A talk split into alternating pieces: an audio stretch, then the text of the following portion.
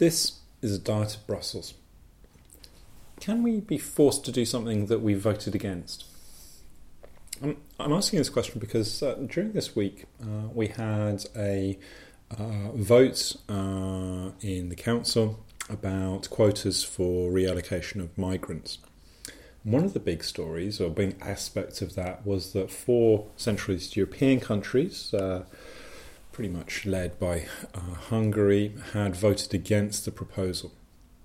And this was uh, presented in some quarters as a uh, example of how the EU forces countries into decisions that they don't want to do.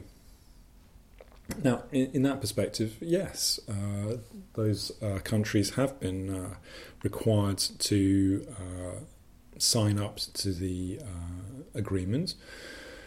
On the other hand, um, it's an indication of the way that the EU has increasingly worked. And the reason for that is that if you think about a system that now has uh, 28 member states, finding uh, a unanimous uh, decision becomes ever more difficult. And one of the real issues that uh, the uh, EU and its predecessor organisations found a long time before this, even back when it was uh, only uh, nine and 12 members, was that um, often decisions would run into the sand because one country, uh, maybe simply just one, would uh, stand uh, against uh, a particular decision, and there was no way to get round that. And so, one of the big changes that you saw uh, taking place uh, from the 1980s was the introduction of more majority voting.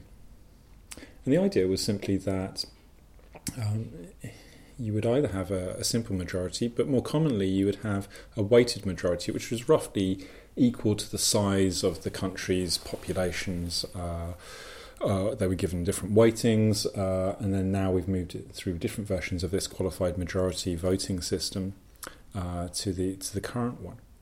And the idea is that uh, it means that one country or a small group of countries can't block decision making.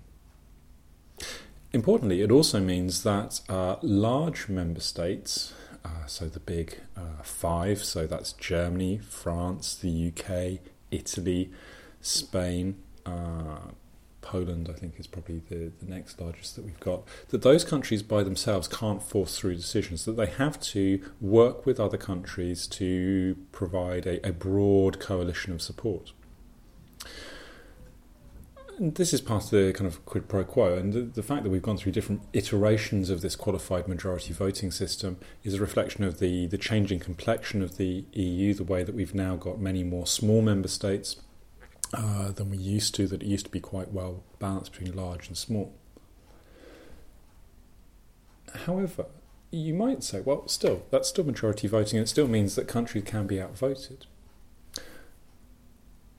At the same time, member states uh, decide what is going to be decided under majority voting. They do that unanimously.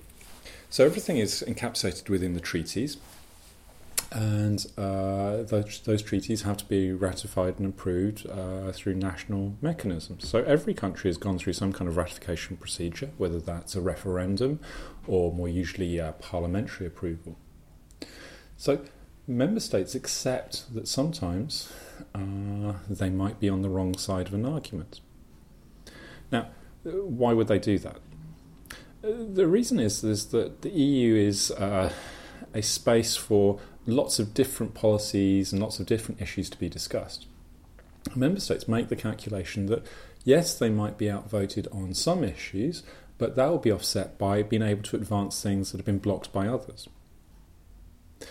Now, uh, in practice, the EU has tended to try and avoid situations that are divisive and exclusionary that even though we've seen many more areas fall under this qualified majority uh, voting system, uh, they try not to come up with policy decisions that are going to be obviously difficult or impossible to support uh, within uh, those dissenting member states. There's always an effort to try and find an accommodation. The degree, though, to which member states, governments are happy to accept that is, uh, I think, fairly clear. I think they're, they're quite happy uh, about the system that they've got and they've developed and enhanced that system, and extended it.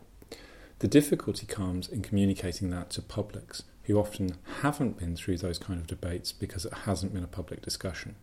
And that's really where the issue has lain.